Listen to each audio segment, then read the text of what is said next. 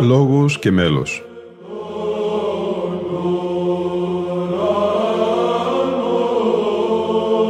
Προσεγγίσεις στη μυσταγωγία της ψαλτικής τέχνης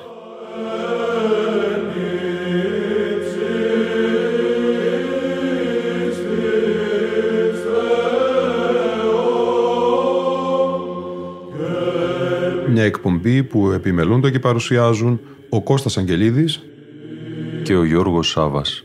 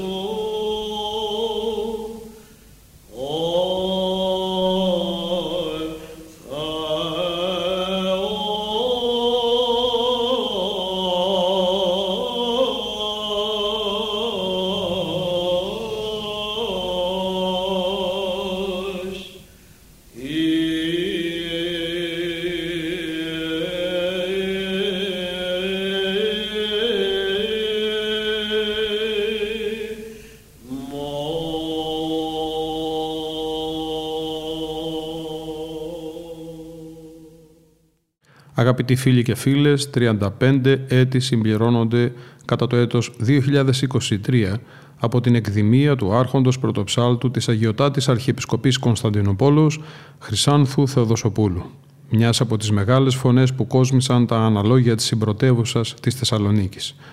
Η εκπομπή «Λόγος και μέλος» ετοίμασε ένα τριμερές αφιέρωμα στη μνήμη του. Βιογραφικά στοιχεία σχετικά με τον Χρήσανθο Θεοδοσόπουλο αντλούμε αποσπασματικά από την διδακτορική διατριβή του 2019 του πατρός Βασιλείου Αποστολίδη με τίτλο «Ο πρωτοψάλτης Χρήσανθος Θεοδοσόπουλος 1920-1988 συμβολή στην ιστορία, ερμηνεία και εκτέλεση της ψαλτικής στη Θεσσαλονίκη κατά το δεύτερο ήμιση του 20ου αιώνα, που εκπονήθηκε στο Πανεπιστήμιο Μακεδονίας. Ο Χρήσανδος Θεοδοσόπουλος γεννήθηκε το Σεπτέμβριο του έτους 1920 στην τραπεζούντα του Πόντου. Οι γονείς του Θεόδωρος και Σοφία, οι οποίοι κατάγονταν και οι δύο από την τραπεζούντα, τον ανέθρεψαν σε ένα περιβάλλον όπου το άκουσμα της λύρας και των ποντιακών τραγουδιών έσμιγε με τους θείους ύμνους. Το όνομα Χρήσανθος δόθηκε στο μικρό παιδί προς τιμήν του Εθνάρχη Μητροπολίτη Τραπεζούντος Χρυσάνθου Φιλιππίδη, του μετέπειτα Αρχιεπισκόπου Αθηνών, τον οποίον ευτύχησε να έχει πνευματικό πατέρα. Το έτος 1922 μετά τη Μικρασιατική καταστροφή, η οικογένεια του Θεοδόρου Θεοδοσοπούλου, ακολουθώντας τη μοίρα πολλών άλλων χιλιάδων Ελλήνων του Πόντου, αναγκάστηκε να εγκαταλείψει την Πατρόαγή και να ταξιδέψει με προορισμό τη Θεσσαλονίκη. Το ταξίδι όμως αυτό ήταν πολύ επικίνδυνο γιατί πολλοί έχαναν τη μάχη με τη ζωή εξαιτίας των πολλών λιμωδών ή και άλλων ασθενειών καθώς δεν υπήρχε τρόπος αντιμετώπισης τους είτε λόγω ελλείψεως υγιεινής είτε λόγω απουσίας γιατρών ή κατάλληλων φαρμάκων. Θύμα λοιπόν μία από τις ασθένειες αυτές υπήρξε και ο μόλις δύο ετών μικρός Χρήσανθος κατά τη διάρκεια του ταξιδιού. Όταν το καραβάνι του σταμάτησε για να ξεκουραστεί στην Κωνσταντινούπολη, κοντά στην περιοχή του Γαλατά, ο μικρός Χρήσανθος ασθένησε από διφθερίτιδα και μεταφέρθηκε άμεσα στο κοντινότερο νοσοκομείο της περιοχής του Γαλατά, όπου τον εγχείρησε με απόλυτη επιτυχία ένας πολύ καλός γιατρός, αφήνοντάς του μόνο ένα σημάδι στο λαιμό. Αυτό όμως όχι μόνο δεν άφησε κάποιο φωνητικό ελάττωμα στο Χρήσανθο, αλλά ενισχύθηκε η φωνή του και έφτασε σε εντυπωσιακά φωνητικά επίπεδα. Όταν τελικά ο Χρήσανθο και οι γονείς του έφτασαν στην πόλη της Θεσσαλονίκης, πρώτη τους κατοικία έγινε ο Νάρθηκας του ιερού ναού της Αγίας Εκατερίνης και στη συνέχεια εγκαταστάθηκαν στα προσφυγικά καταλήματα της περιοχής της Τούμπας, κοντά στη σημερινή ενορία του Αγίου Φανουρίου.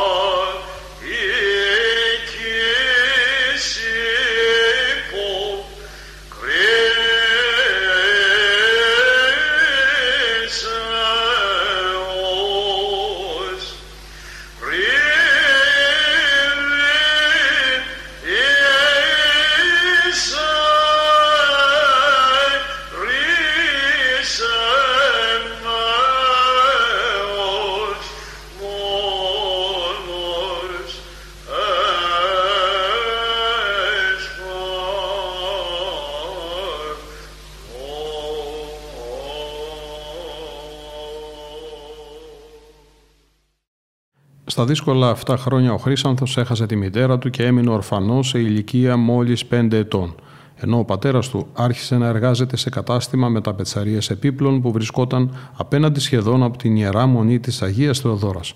Ο μικρός Χρήσανθο, βοηθώντας τον, κουβαλούσε καθημερινά το φαγητό στον πατέρα του, διανύοντας με τα πόδια την απόσταση από τον Άγιο Φανούριο όπου έμεναν έως εκεί.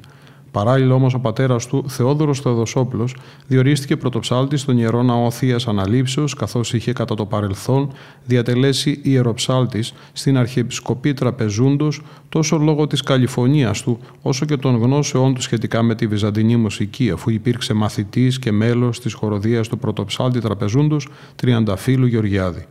Να επισημάνομαι εδώ ότι στον Πόντο την εποχή εκείνη υπήρχε μεγάλη πνευματική παράδοση και καταλητική ήταν η επίδραση που άσκησαν στην όλη παιδεία το φημισμένο φροντιστήριο της Τραπεζούντας, ο ναός της Αγίας Σοφίας και το μέγα μοναστήρι της Παναγίας του Σουμελά. Εκεί κοντά στον πατέρα του λοιπόν από πολύ νεαρή ηλικία ο Χρύσανθος μοιήθηκε στα μυστικά της βυζαντινής μουσικής και ο ίδιος ο Χρύσανθος σε συνέντευξή του στο Λικούργο Αγγελόπλο θα πει Πολύ νέος είχα μάθει τη θεωρία και πράξη της βυζαντινής μουσικής. Βοηθούσα πάντοτε τον πατέρα μου, ο οποίος ήταν άριστος ιεροψάλτης στην ανάληψη Θεσσαλονίκης. Το έτος 1936, όταν ο πατέρας μου αρρώστησε από εγκεφαλικό επεισόδιο, ήμουν σχεδόν τέλειος ιεροψάλτης.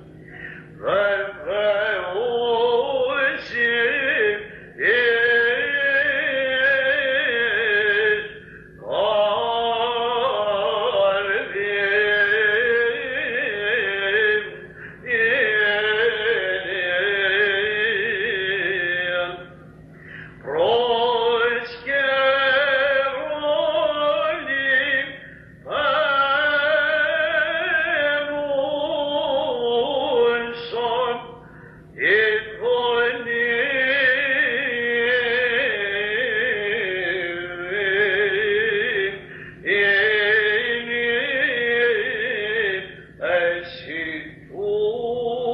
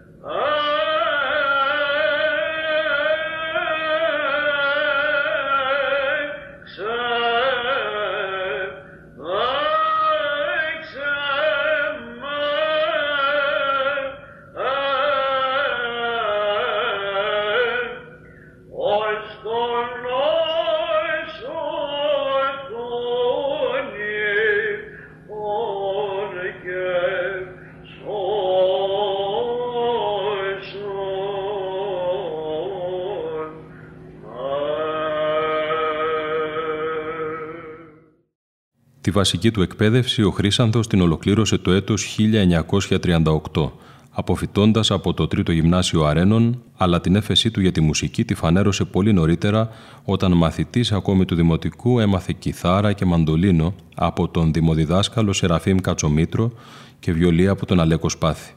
Αργότερα, όπως αναφέρει ο ίδιος ο Χρήσανθο, ως μαθητής γυμνασίου συνέχισε τη μουσική του παιδεία δίπλα στον πρωτοψάλτη του ιερού ναού Αγίας Τριάδος και μεγάλο θεωρητικό δάσκαλο Σοκράτη Παπαδόπουλο, από τον οποίο διδάχθηκε τη θεωρία της μουσικής.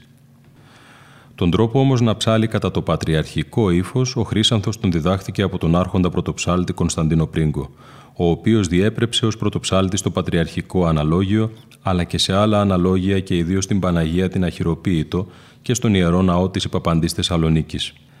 Ο τρόπος της ψαλμοδίας και η διδασκαλία του άσκησαν μεγάλη επίδραση σε πάρα πολλούς ιεροψάλτες, καθιστώντας τη Θεσσαλονίκη αξιοζήλευτο κέντρο καλλιέργειας της βυζαντινής μουσικής και ψαλμοδίας. Το γεγονός αυτό συνετέλεσε αποφασιστικά στη δημιουργία του εκκλησιαστικού φροντιστηρίου Άγιος Δημήτριος, το οποίο στη συνέχεια εξελίχθηκε σε σχολή βυζαντινής μουσικής υπό την προστασία της Ιεράς Μητροπόλεως Θεσσαλονίκης με αξιόλογη προσφορά όπως θα έχουμε την ευκαιρία να αναφέρουμε παρακάτω.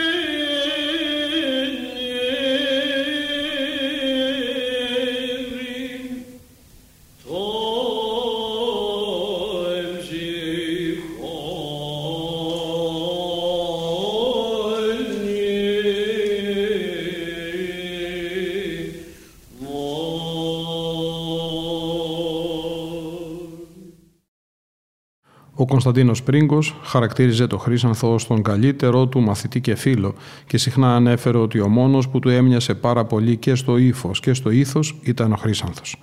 Το έτος 1958, όταν ο Πρίγκος αρρώστησε, μετέβη ο Χρήσανθος στο Λουτράκι για να τον επισκεφθεί μαζί με τον Αθανάσιο Παναγιωτίδη και τον Χαρίλαο Ταλιαδόρο. Ανάμεσά τους ήταν και ο Κωνσταντίνος Λαντίκας, φαρμακοποιός στο επάγγελμα που είχε μαζί του ένα μαγνητόφωνο.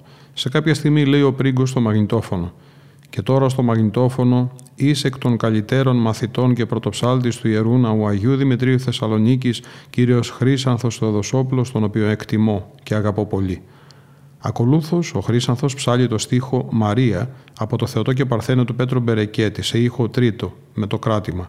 Στο τέλος του ύμνου αυτού του λέει ο πρίγκος: Μπράβο, Χρήσανθε, σε συγχαίρω, μπράβο. Και ο Χρήσανθος ανταπέδωσε: Ευχαριστώ, δασκαλέ μου, εύχομαι ο Θεός να σου χαρίζει υγεία και πάντα να σε ακούμε. Και ο πρίγκος απαντάει: Ευχαριστώ πολύ. Εκτός από το γεγονός αυτό που είναι καταγεγραμμένο στη μαγνητοτενία υπάρχουν και πολλά άλλα που δείχνουν την ψαλτική και φωνητική ικανότητα του Χρυσάνθου. Σε κάποια άλλη στιγμή, κατά τη διάρκεια της ίδιας επίσκεψης, ο Χρήσανθος ζήτησε από τον Πρίγκο να ψάλει κάτι και ο Πρίγκος ξεκίνησε να λέει ένα χεροβικό σε τρίτο ήχο. Ο Χρήσανθος πάνω σε ένα πακέτο από τσιγάρα έγραψε κάποιες γραμμές από το χεροβικό.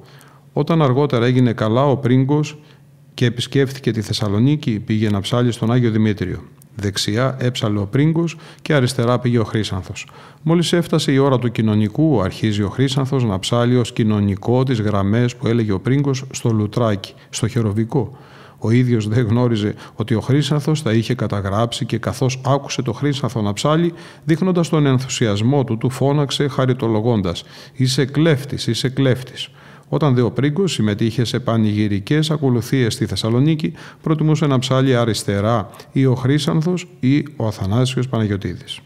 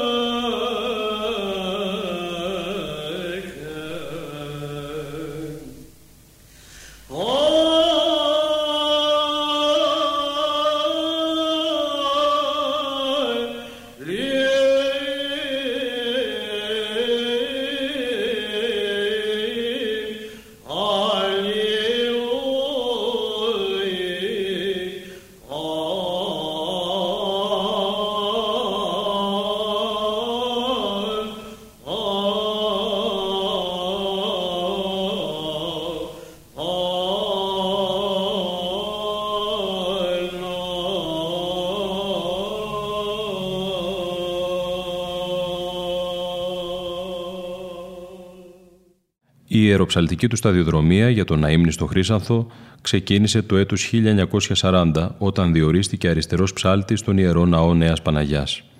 Την εποχή εκείνη πρωτοψάλτης του ναό της Νέας Παναγιάς ήταν ο μακαριστός Κωνσταντίνος Χαλίσογλου και ο Χρήσανθο διορίστηκε ως αντικαταστάτης του Μιλτιάδη Κατρανιά, ο οποίος δεν μπορούσε να συνεχίσει να υπηρετεί το αναλόγιο λόγω σοβαρής ασθένειας.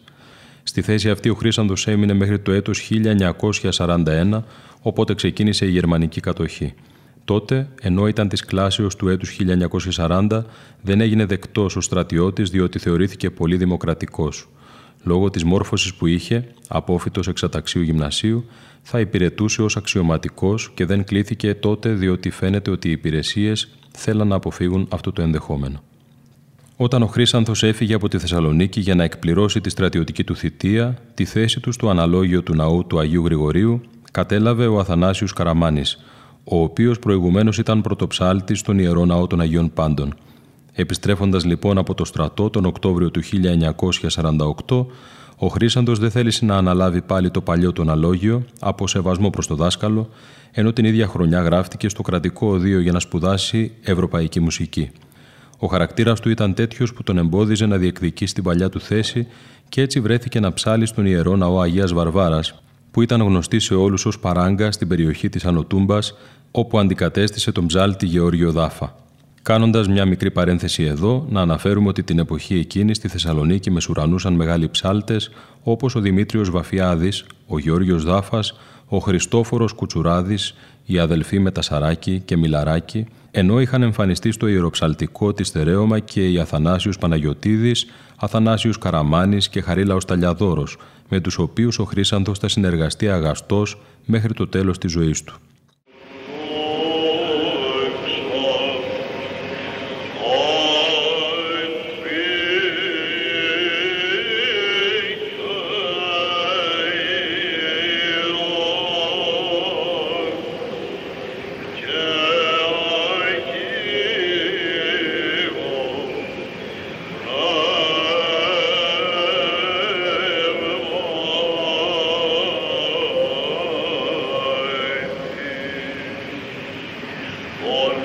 Boy,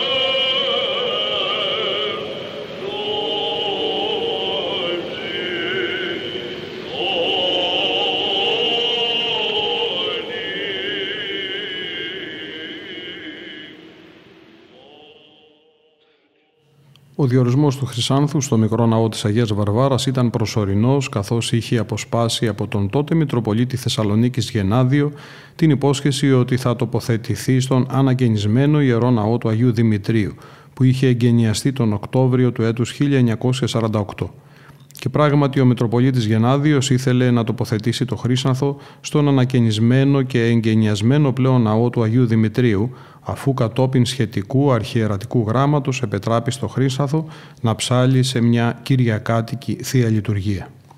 Την περίοδο εκείνη δεξιός ψάλτης του ναού του Αγίου Δημητρίου ήταν ο Γεώργιος Ασβεστάς, ο οποίος τόσο λόγω ηλικίας όσο και μιας παθήσεως των οφθαλμών δεν ήταν σε θέση να συνεχίσει να ψάλει. Επίσης ήταν αδύνατο να παραμείνει ως βοηθός ψάλτου, διότι η φωνή του δεν μπορούσε να συνδυαστεί με τη φωνή του Χρυσάνθου. Την εποχή εκείνη ήταν δύσκολο να βρεθεί στη Θεσσαλονίκη κάποιος απόλυτα κατάλληλος που θα μπορούσε να σταθεί ως αριστερός ψάλτης απέναντι στο Χρύσανθο. Μετά από λίγες μέρες, κατόπιν ετήσεώ του, διορίστηκε αριστερός ψάλτης ο Ανδρέας Οφρονιάδη, κάτοικος Ανατούμπας. Ο Ανδρέας απαντούσε πολύ καλά στο Χρύσανθος Λαμπαδάριος και ως δίδυμο ήταν πάρα πολύ αρμονικό.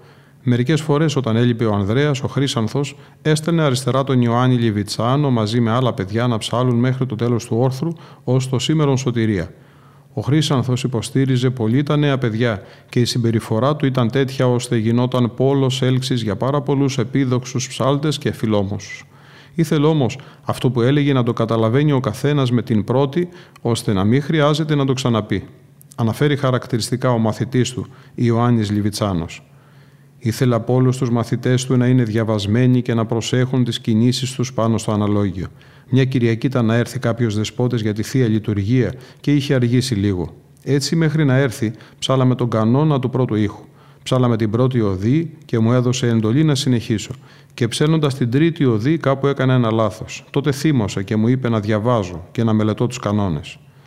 Στο αναλόγιο στεκόταν σχεδόν ακίνητος και δεν κουνούσε το κεφάλι του ούτε δεξιά ούτε αριστερά ούτε και έκανε χειρονομίες.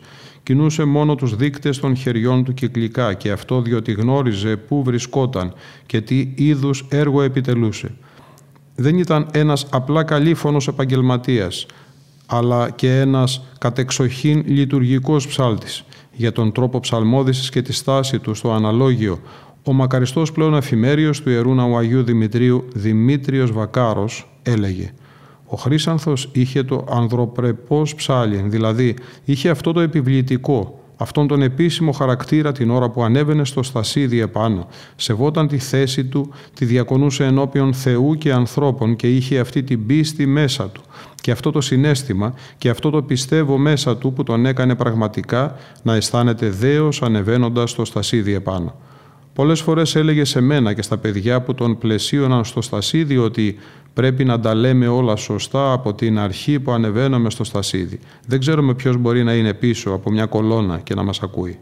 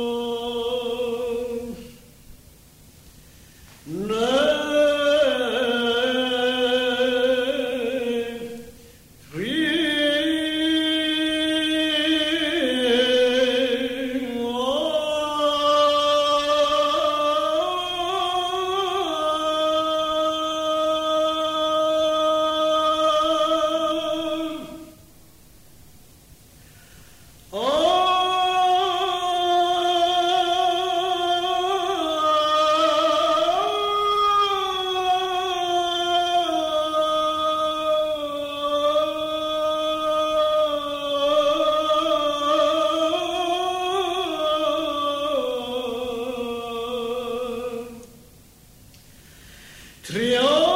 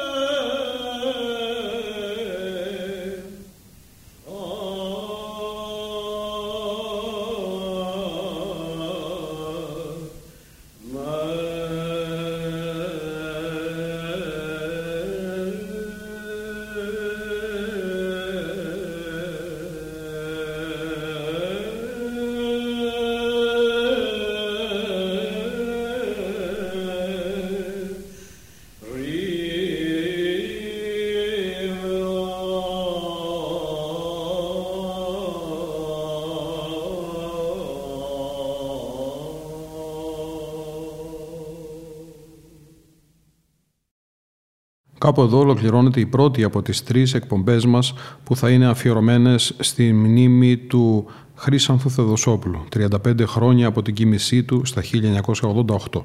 Ήταν η εκπομπή Λόγος και Μέλος που επιμελούνται και παρουσιάζουν ο Κώστας Αγγελίδης και ο Γιώργος Σάβας. Στον ήχο ήταν σήμερα μαζί μας ο Γρηγόρης Σέρελης.